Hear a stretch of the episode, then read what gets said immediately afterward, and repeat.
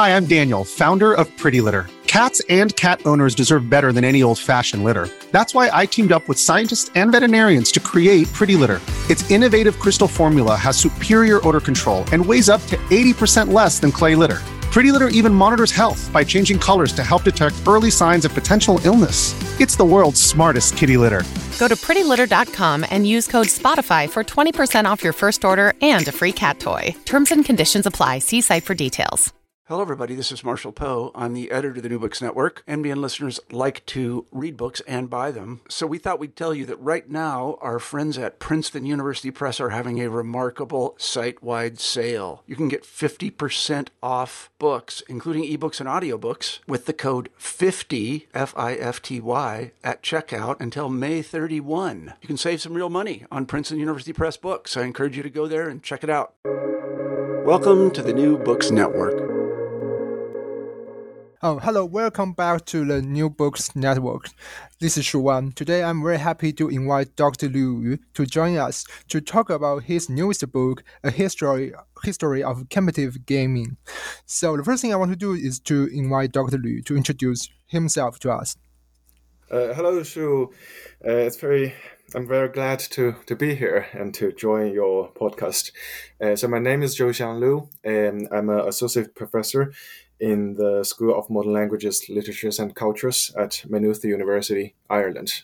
Yeah, my research interests uh, are the, in, include the history of sport, uh, Chinese history, uh, nationalism, and uh, national identity. Thank you so much for your introduction. So my next question is that I want to know what's the reason you take interest in the promising field of history of video game and esports. Yeah, thank you, thank you very much for the question. Uh, so there are several reasons. First, um, it's my hobby, my childhood memory of playing all these games, Nintendo and Sega. Um, it's a good memory. Uh, well, second, uh, my background is sports studies, and, and nowadays I focus on uh, the history of sport. Uh, that's my key research area. So I think it's an interesting and timely topic um, uh, from an academic perspective. So before I started the project, actually, um, I um, had a quick um, exploration on the current publications on this Uh, topic, because game studies is, is quite new compared to other established subject areas. Uh, many of the publications on esports actually focus on um, the business side, um, and uh, or some focus on the legal side um, and the social side of um, uh, this activity. Um, there are rarely some, um, I mean, in, t- in terms of history of esports, It it is more or less an overlooked topic, so I decided to try to try to understand the history by myself, and also I think it's a big a, a good opportunity to turn this into into a, a comprehensive book to explore the full history of esports from the nineteen fifties to uh, the uh, to recent days. Yeah. Okay, thank you so much for your answer again. So nothing, let's go to your book. So my first question is about your, the first chapter of your book. So I want to invite you to talk about the origin, historical origin of video games. Yeah, so um, it all started in the back in the nineteen fifties when the first generation of modern uh, mainframe computers began to rise. Uh, they were de- uh, developed, uh, they were built in uh, laboratories in uh, universities in the U K and the U S, um, and uh, naturally, Uh, computer scientists, they began to use these computers to try to figure out what we can do with these great machines. Uh, so one of the uh, um, uh, possibilities to use these machines to make games. Uh, so actually, uh, when you look at the history, Alan Turing, uh, who is the founding father of A I and modern computer technology, himself, he, he got interested in this area. So he he, he, he tried to develop a program uh, Um, to play chess. So it was designed as an A I program in the beginning to let the computer play chess game against a human component, uh, opponent. So um, later, Turing's colleagues and other scientists in the U K and America also joined this a, a great invention to produce all various kinds of games. Uh, but most of the games in this early stage, we're talking about the nineteen fifties, early nineteen sixties, uh, most of them, they are table games like chess and tic-tac and all these basic uh, games. Uh, and then from the um, nineteen sixties onward, late nineteen sixties, early uh, nineteen seventies, with the development of the technology, then they, ha- they are, uh, now by the late nineteen sixties and early nineteen seventies, they began to use C R T uh, uh, screens um, to show what's going on, right? In the past, it's only a typewriter. You type, the typewriter will give you the results of the calculation. And then with all the th- screen, C R T screen, they can display various Uh, images and on visuals, videos. So scientists, they also used these mainframe machine to create the so-called real video games with video. Right? And and the, some of the early games, for example, this, they are more or less like simulators. They simulate a uh, uh, um, you know, billiards game. Uh, it, like you, you play that in the pub, right? And also some scientists, they created uh, tennis. Tennis for two, that's the name, created in nineteen seventy-one. So it was designed as a game between two players, uh, and they use a, a, a controller and uh, to to control the bat and then hit the ball. So that's the, the beginning of all these video games. We can see that um, in the very beginning, many of the games actually they were designed, uh, they simulated sports, either table uh, games, mind sports we call that, right? Uh, and and um, another kind is real sport, um, um, uh, either recreational sport or competitive sport like uh, tennis. So entering the uh, nineteen seventies um, with the development of technology, again, um, computers, we, we now have much smaller computers. So instead of in the laboratory, laboratories, uh, it's the mainframe, huge computers, huge machines. Now computers become smaller and smaller and more power efficient uh, and faster. And, and more capable of running various programs. So students in universities in the U S, uh, especially in in, uh, in the uh, computer science uh, areas, and also researchers in the U S, um, uh, they began to use this modern, uh, not modern computer, but the second generation or third generation computers to create more games. So we have a various, uh, a, a, a diverse genre of games or diverse range of games were produced in this per- period, uh, including sports games, shooting games, R P G games, we're talking about role-play games and strategy games. Uh, and naturally, people began to use these games to organize competitions. So the games they choose uh, at first is a, a game called, um, um, it's a space war shooting game. So the idea is that let's play this game. Uh, there are spaceship inside that each player controls a spaceship to see who can destroy each other first. And then that's the idea. And then um, in nineteen seventy-two, I think that's the first ever competitive gaming event was held um, in Stanford University's A I laboratory uh, with around twenty students and researchers participated in that event. So I would say that's the, the beginning of what we're talking about today, the, the esports or competitive gaming. Yeah. Okay, thanks so much for your for I mean for your reviewing of the early history of video game and its emer sorry, I mean its evolution um in a in a Sorry, in in in the, in the interaction with the development of table game.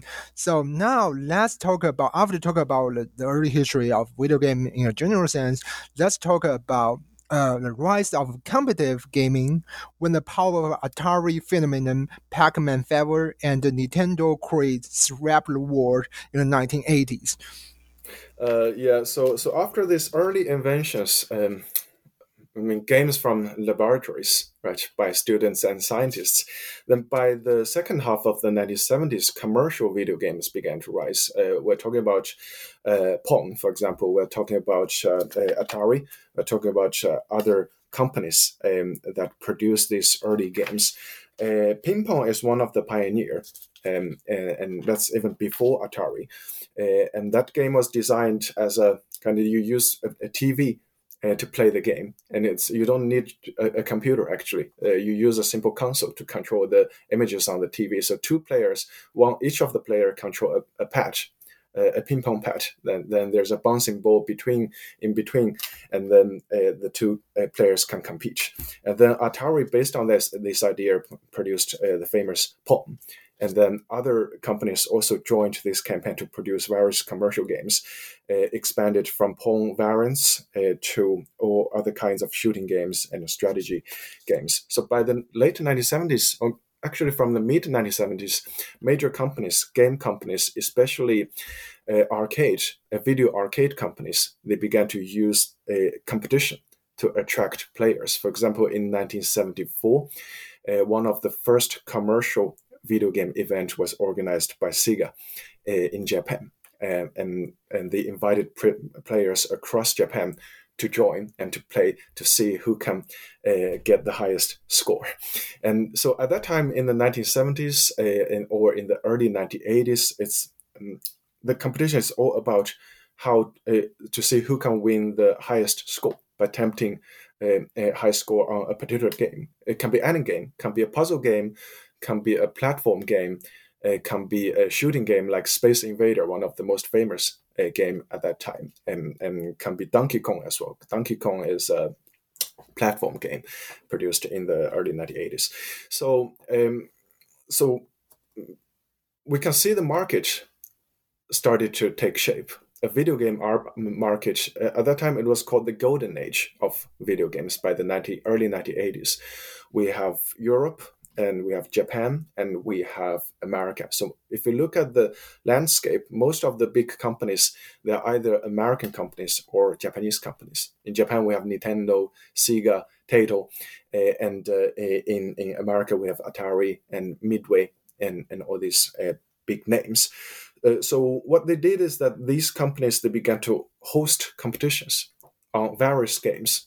Uh, It's very clear the purpose is to attract players, so more players can play their games. Um, it's for for for for promotion purposes, and then uh, they will normally give small gifts to winners at the time. It's only a T-shirt or a token or some some small uh, souvenirs. It's different from today's esports event. You're talking about million millions of dollars for for winners. At that time, it was um, uh, very very uh, different, right?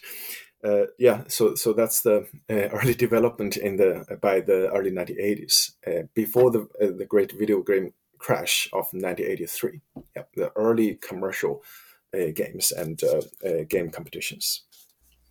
Okay, thank you so much for your answer again. So after talking about interwoven history of a commercial video game and competitive gaming in the nineteen seventies and the nineteen eighties. Now let's switch to the question of reconstruction of video game industry in the context of widespread arrival of P C and internet, along with the formation of some popular esports genres. Uh, yeah, then after the crash uh, of nineteen eighty-three, actually the North American um, home video game and arcade game uh, sector um, saw a, a, a decline. And at the same time, uh, companies from Japan, especially Nintendo uh, and uh, Sega, uh, they continued to invest Um, in video game industry, and they began to produce uh, those big names consoles, for example, uh, Nintendo N E S and uh, Sega Master System, Sega Genesis, and uh, then in turn in the early nineteen nineties, Nintendo produced the Super Nintendo, and Sony also joined the, the competition. So we see uh, many, many Japanese-made consoles and games flooded into Europe, into into into America, and also America uh, gaming industry also began to uh, recover by the uh, sec- in the second half of the nineteen eighties. Um, now the gaming industry, we need to look at the structure. Uh, it's a three-pillar industry. Uh, you have first you have home game consoles like Nintendo N E S, right, and Sega Master System, uh, and the, then you have the home computer sector, and then the third sector uh, is the video arcade market. Uh, so we go into those arcades, those shopping centers, or these uh, uh, uh, entertainment centers to to insert a coin and then try to play the game. Uh, the, the three um, uh, sectors uh, supported each other and forming a, a huge industry by the early nineteen nineties.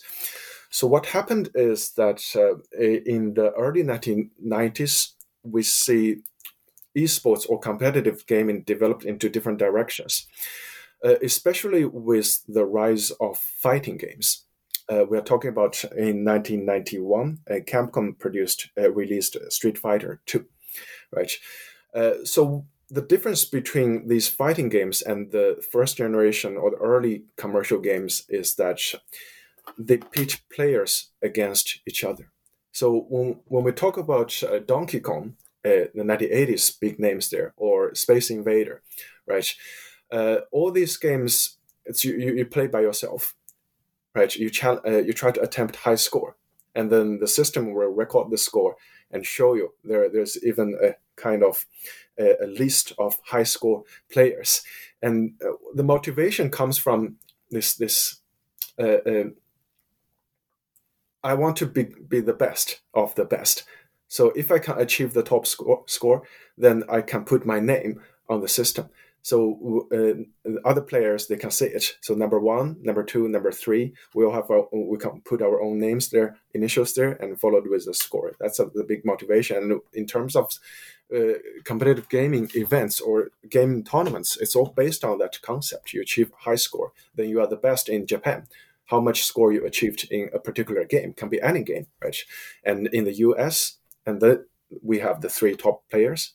And then uh, we invite all these players together to see who is the international champion. So it's, it's more or less like a modern Olympic Games, from local level to regional level and to national level and to international level. Uh, and in nineteen ninety, Nintendo then organized a, a major uh, competitive gaming event, Um, the Nintendo World Championship. So that's how they organize the event. They invite players from all over the world, try to attempt high scores, play uh, N E S games uh, uh, like Super Mario, Tetris, and all these, uh, and Contra, all these uh, famous titles. And then uh, they had they organized uh, regional or state competitions uh, across America, and then finally um, um, uh, uh, uh, uh, a grand final to see who is the best player. So that's the traditional way for competitive gaming. Started from the nineteen eighties all the way to the uh, uh, uh, nineteen nineties, and then come back to the fighter uh, fighting games. Um, started in the arcade, like Street Fighter two and Mortal Kombat, um, by, uh, created uh, produced by Midway. Um, these fighting games were played normally played between two players, uh, uh, locally, in these local arcades. Uh, and the, the idea is that uh, there are two or three rounds of games, and if you win, right, and, and you, you can you can see your opponent in front of you. It's not to achieve a high score, but it's like you, you beat him up in the game. You win that particular game against a real human uh, opponent. So that totally changed how uh, gaming competitions were organized. Or, or, or played. It's no longer attempt high scores. So local operators, arcades, or, or, or Capcom, the companies, they, when they organize fighting game events, it's more or less like you organize a tennis event uh, or a real sporting event. So you you, you you you invite, say, thirty players. So these thirty players will play each other, and then only fifteen of them survive into the next round. And then the semifinals, six players. Then the finals, uh, uh, uh, between two players. Uh, so that makes the competition very, very intense and uh, uh, highly attractive, especially for audience. So you think about the, the high scores. Yes, it's interesting, but you see the player play against the computer, and sometimes you get bored, right? But for fighting games, it's so diverse. You can use, you can invent so many different skills in Street Fighter uh, um, uh, series games, uh, and uh, you you see the real emotion of the two competitors, and when they lose the game or when they win a point, and you can see that. That's a game changer. Then moving to the computer game sector. And we the, the personal computers began to rise. So the major difference um, for esports or for this competitive gaming uh, area is that now gamers, they can connect two or more compu- P Cs, we call that computers, together, either use a modem to, at that time there's no broadband, so they used modem, uh, use a cable to, uh, to either use a cable to connect uh, two or more computers, or you dial into the uh, telephone network and then use that to connect to a distance uh, computer. Uh, then in nineteen ninety-three, uh, we have Doom, right? The the great F P S game. That game became one of the first uh, computer P C computer F P S titles to support this multiplayer uh, uh, mode.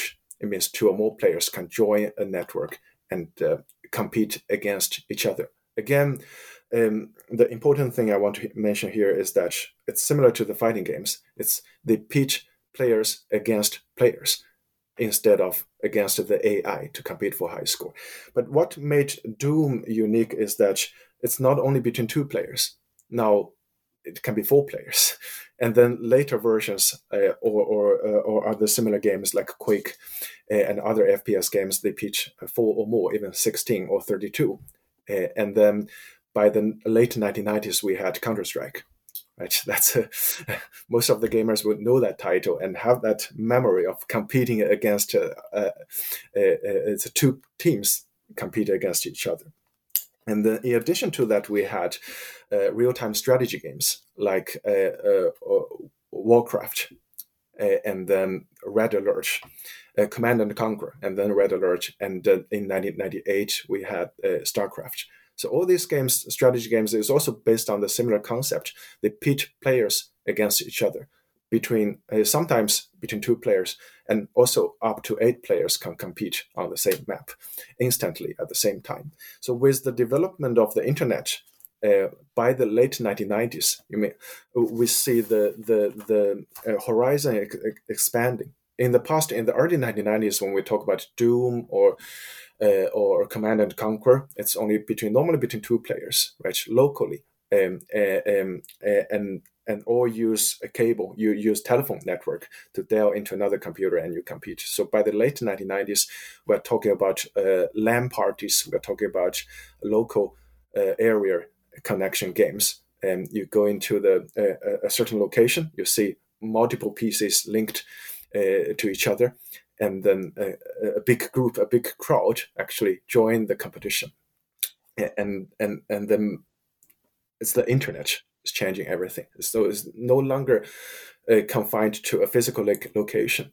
So you sit at home, and then you can connect to, for example, two or three or even more players in the same game to compete at the same time. So that that was a game changer. I mean, technology changed everything. Um, uh, also changed the way games were used for competition. Uh, so now okay. we Thank have... you so much for your discussion about how the technological, infrastructural, and cultural change influenced the evolution of video game and the configuration of competitive gaming. So after that, let's go to the new millennium.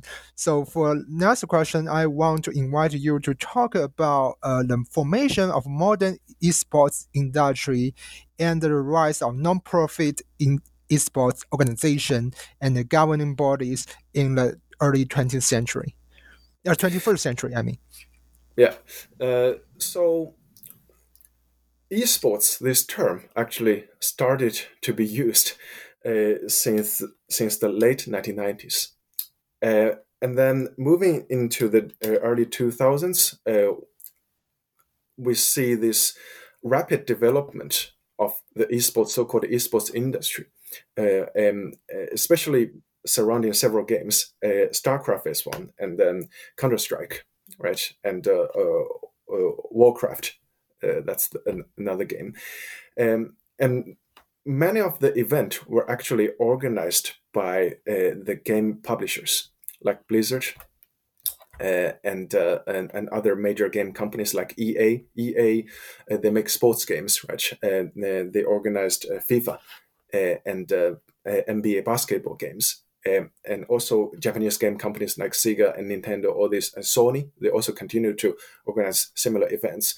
We have we see more investment uh, in this area, Uh, I think the reason is very simple, because there are more players, and more players are interested in this newly rising uh, um, uh, way of play and way of competition, players against players, this kind of competition. So companies began to invest uh, into this area. And at the same time, we saw the rise of um, um, um, um, esports governing bodies, uh, organizations, either at regional, local, regional, or international levels. Uh, they also began to organize major gaming events. Uh, with the sponsorship uh, from uh, game companies. Um, it started uh, at small level, regional level, and then expanded into into a big scale um, uh, events that involve uh, thousands of people at a time. And the, the big name at the time was W C G uh, in Korea, right? W C G games um, annually held in, in Korea.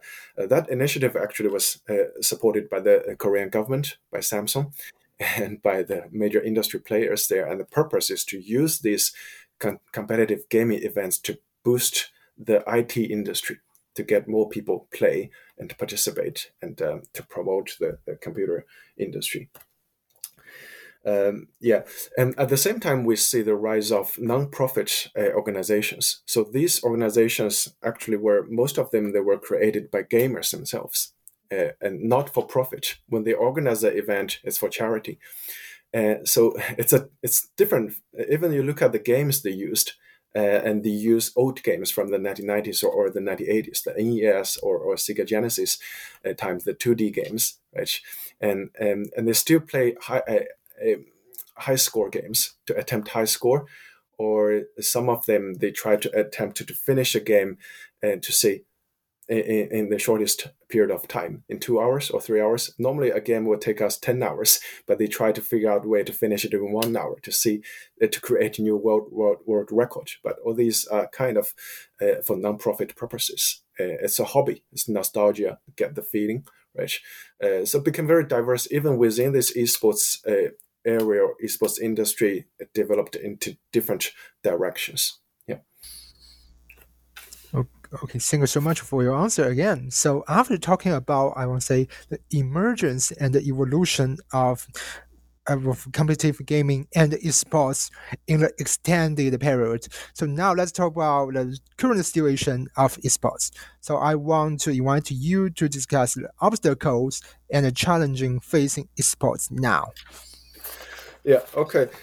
So we've covered the, briefly covered the history, and um, I think the last chapter of my book uh, focuses on these challenges for future development and the obstacles and, um, and the, the industry is face, facing at the moment. Um, uh, I have several points. The first point is uh, sustainability issues, um, uh, because if we look at the industry itself, um, when we talk about players, normally we compare it with traditional sports like soccer and basketball and uh, and track and fields, swimming, all these uh, games.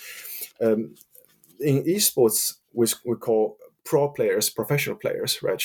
Uh, they are very young. Uh, they are normally between um, the age of eighteen or twenty-two. And by the age of twenty-two, twenty-three, you see many players would retire. It's a it's a it's a game. It's a competition for for young generation. Um, so this raises a question for the suspended sustainability of, of the, the industry. Also, if we look at the industry as a pyramid-like industry, yes, we have pre- professional players, we have semi-professional players, then we have amateur players. If we look at the pyramid, um, it's a perfect-shaped pyramid. Um, how many people can get into the top to become professional players? And among these professional player circle, how many can earn money? Can earn big prizes like one or two million or even ten million super big prizes. That's only a few every year, not so many. Uh, but people really look at the bottom of the pyramid or the, the middle of the pyramid to see how many semi-professional players or uh, prof- professional players uh, in this pyramid and, and uh, what's the future for them. And how about their life? There are many, many uh, reports and uh, real stories about players, professional players around the world. Actually, uh, they they receive a very low age, a wage, uh, uh, a wage, and um, um, the salary is not good, uh, and also it's not su- sustainable for them. And and sometimes the company pay them very little amount of money. and only lasted for uh, two, less than two years, one or two years, a short period of contract. And if they can't get into the top level, if they can't uh, win pri- prizes at international events, then where's the future? So that's my concern. And another thing is uh, the I P issue and antitrust issues. Um, nowadays, we see most of the events, uh, they were organized by game publishers, uh, copyright holders of this game. Uh, again, we compare esports with traditional sports. Uh, who owns the copyright? In traditional sports, anyone can organize a basketball or tennis or swimming competition at any level. And nobody is going to charge you for copyright. Is it? But for esports, no, the platform used for competition is game produced by companies. These companies own the copyright, so you ha- has to you have to get permission from the game companies. It's okay for local level. Say, I have some a couple of friends, ten or twenty friends. We organize an event. Uh, the game companies won't bother that. But when it becomes big, say I want to organize a national competition, and then uh, investment is involved. Uh, commercial uh, uh, advert- advertisement is involved, and then uh, game companies may ask, "Yeah, that's that's their intellectual property. You need to pay a certain amount of money to to be able to use the game." And uh, sometimes it's the publishers decide whether to go ahead with these events or not. There are several uh, examples. I'm not going to talk here because uh, the time limit. Yeah. Uh, and uh, integrity issues, we talk about um, um, uh, cheating and gambling uh, and and uh, drug issues, uh, right? Um, uh, like in traditional sports, um, esports players um, are facing similar situations uh, with performance-enhancing drugs, for example, and uh, cheating during competitions. And some players kind of, uh, they were bribed by uh, uh, gambling companies and to intend uh, to lose in certain games and to make profit. So these are all the problems we're facing, similar to uh, modern games. Yeah. Okay, thank you so much for your answer, and, and I really appreciate your talk today about your fantastic book. So at the end of our episode today, I want to talk to my audience. So for my audience, I want to, for my listeners, if you, if any of you take any interest in the history of video game, in the in the promising field of game studies, and even you just uh, quote um quote nerd quote. Uh, uh, fans of esports, of video game, I highly recommend you take consider buying a copy of Doctor Liu's fantastic book, History of Competitive Game, which is one of the best book about this topic. So thank you so much for listening our talk today. Thank you. Bye-bye.